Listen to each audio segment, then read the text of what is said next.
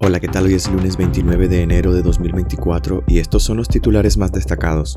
Inicia el año escolar en Nicaragua en medio del adoctrinamiento político a favor de Daniel Ortega. El cardenal Brenes afirma que las 117 parroquias de Managua están siendo atendidas pese a la expulsión de sus sacerdotes. El municipio de Huaspán cumple 11 días sin agua. Esta película ya la vimos en Nicaragua, dicen opositores, sobre la inhabilitación de María Corina Machado en Venezuela. En internacionales, Biden promete cerrar la frontera con México si el Congreso le da autoridad para ello. Soy Edwin Cáceres y les doy la bienvenida. Inicia el año escolar en Nicaragua en medio del adoctrinamiento político a favor de Daniel Ortega.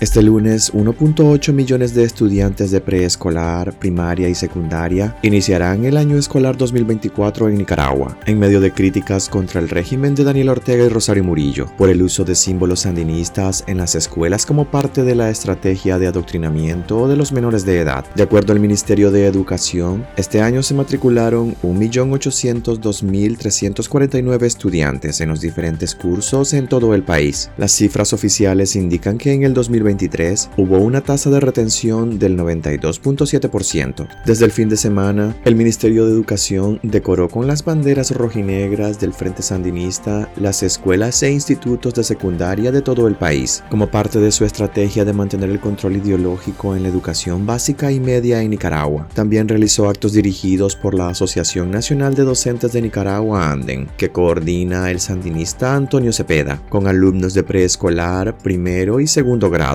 a los que entregó juguetes comprados con fondos públicos. De acuerdo al calendario escolar, las vacaciones intersemestrales serán del 14 al 30 de julio para los estudiantes y del 14 al 23 de julio para el personal docente. Además, antes habrá vacaciones por Semana Santa del 25 al 31 de marzo.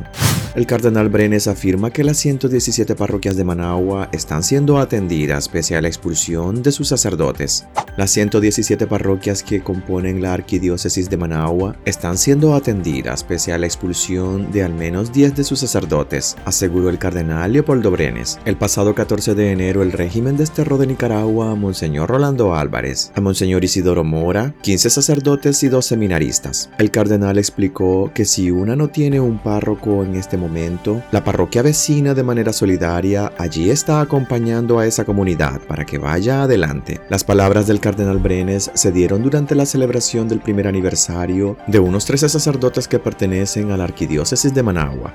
El municipio de Guaspán cumple 11 días sin agua. Los pobladores del municipio de Huaspán, en la costa caribe norte, denunciaron que se encuentran sin el servicio de agua potable desde hace 11 días y que las autoridades de la empresa nicaragüense de acueductos y alcantarillados Enacal no les han dado ninguna explicación. Según pobladores, ni las autoridades de Enacal ni la alcaldía de Huaspán han buscado cómo solucionar el desabastecimiento de agua potable. La situación afecta principalmente a los menores que hoy inician el curso escolar. Ante la falta de suministro de agua, los afectados consultados por Despacho 505 piden que se envíen pipas de agua. Con el proyecto de abastecimiento de agua potable que se inauguró el 25 de abril del 2020, los pobladores de diferentes barrios de Huaspán tenían la esperanza de contar con el vital líquido las 24 horas del día, pero aseguran desde finales del año pasado se vienen registrando interrupciones por daños en las tuberías. Esta película ya la vimos en Nicaragua, dicen opositores sobre la inhabilitación de María Corina Machado en Venezuela.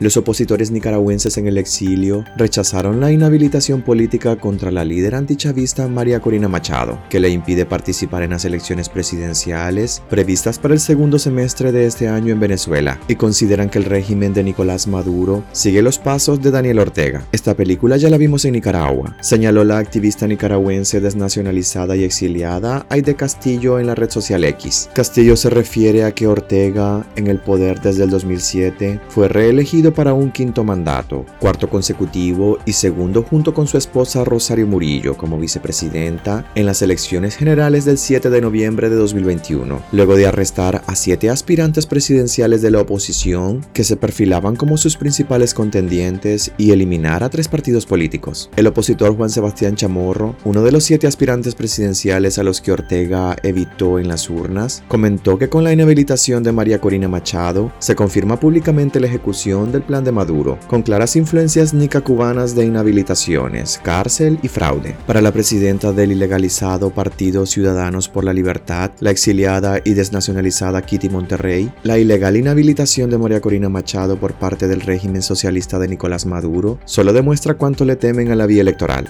Biden promete cerrar la frontera con México si el Congreso le da autoridad para ello.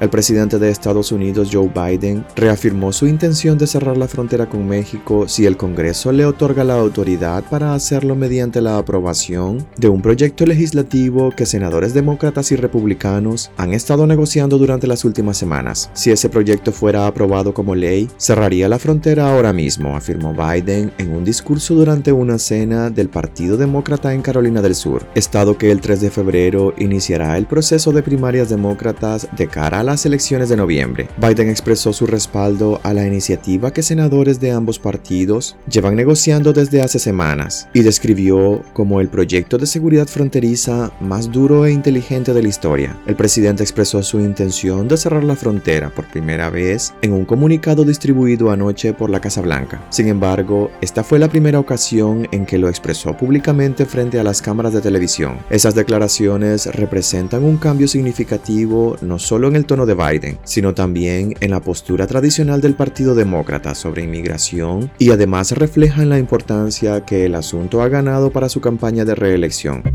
Hasta aquí quedaríamos este lunes, gracias por acompañarnos y recuerden visitar nuestra web despacho505.com para ampliar y conocer más noticias. Y también nuestras redes sociales nos puedes encontrar como despacho505. Que tengan un excelente inicio de semana.